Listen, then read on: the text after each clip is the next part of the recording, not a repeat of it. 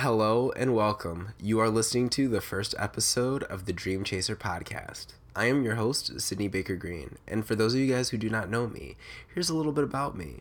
I'm training in hopes of making the 2028 Olympic team in springboard diving. I am also a wedding and lifestyle photographer based in Daytona Beach, Florida. Yes, I will travel for tacos helping educate creatives and people around the world on how to chase their dreams and accomplish their goals is something I get to enjoy on a daily basis.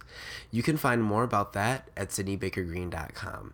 That's Sidney spelled with an I and green like the color.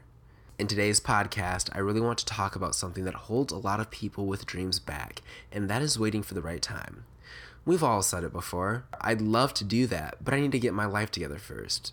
I need to wait until I've lost a little weight or I need to wait until I have more time. When you unpack the meaning of waiting for the right time, it essentially means waiting until you're comfortable with something. It could be your body, it could be where your business is at, or it could be where your current life situation is at. But here's the secret there will never be a right time. You will never fully have your life together because there's always room for improvement, there's always room to do better. Look at a huge company like Apple in quarter four of 2017, they made a $10 billion profit. Think about what you would do with $10 billion real quick. You're probably thinking that you'd be set after paying off your family's debt, so on and so forth. But did that $10 billion profit stop them from setting an even higher goal next year? No, because as you grow, your expectation, your goals, and your situation change. In order to grow, you don't keep doing the same things that got you to that point. To them, this could mean innovation or testing out a new product idea that may or may not work. The key is may or may not work. They won't know until they test it out and evaluate. So you can see that chasing goals means taking risk. It's doing things that you aren't quite comfortable with.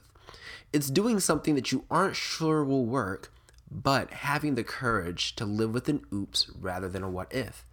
It's having the courage to follow your heart, even when it leads you off the well worn path of society. Why wait to chase your dreams until you're comfortable? Why wait to play a sport that you love until you lose weight? And furthermore, why wait to go to the gym until Monday? Why suffer in your 9 to 5 when you could be building the foundation today that will be your ticket out of that 9 to 5 job? Every day you say no to your dreams, you're pushing your dreams back a whole six weeks, a whole year. That one day, that one day you didn't get up could have pushed your dreams back I don't know how long. Behind your feelings is absolutely nothing, but behind every principle is a promise. You can feel terrible, you may not want to get up, but the principle is simple. If you show up every day and put in hard work with all of your heart, it will pay off. Before we end today, I just want to leave you guys with the story that proves my point. It's my own. When I decided to pursue being a wedding photographer full time, again, after starting out in high school and then giving up on it as I got to college, it was in a hotel room after I was evicted from my apartment because of our family's financial difficulties. It was my mom, my grandma, and myself, and my dog Aladdin. Yes, that's right no home, no source of income. It was probably one of the riskiest things I could do. But I knew I could never survive a typical 9 to 5. It was a risk. And at first, it didn't seem like it was working.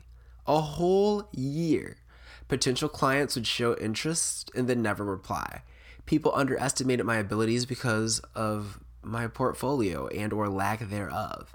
People told me I charged too much when I was on the lower end of the price range. Every sign in the world was telling me that this would never work. It was telling me that I was going to fall flat on my face again. Until the day it changed. Until the day I started booking clients at my full price. Until I got featured on the Huffington Post. And until I booked a wedding outside of the United States. At the same time, I took up my dream of going to the Olympic Games again after giving up on the sport for two years. It was hard. I lost all my skills. All the voices of the doubters were flying through my head like vultures ready to feast once I fall. But I pushed through. I pushed through the pain of landing the wrong way, the pain of the workouts, the pain of not being able to eat cake all day, the pain of doubt. And something magical happened. I got better. I got so good that I was told by an Olympian that if I keep working hard, then there's no reason I can't make it. All my life, that's what I need to hear from someone other than my mom. But I realized this too.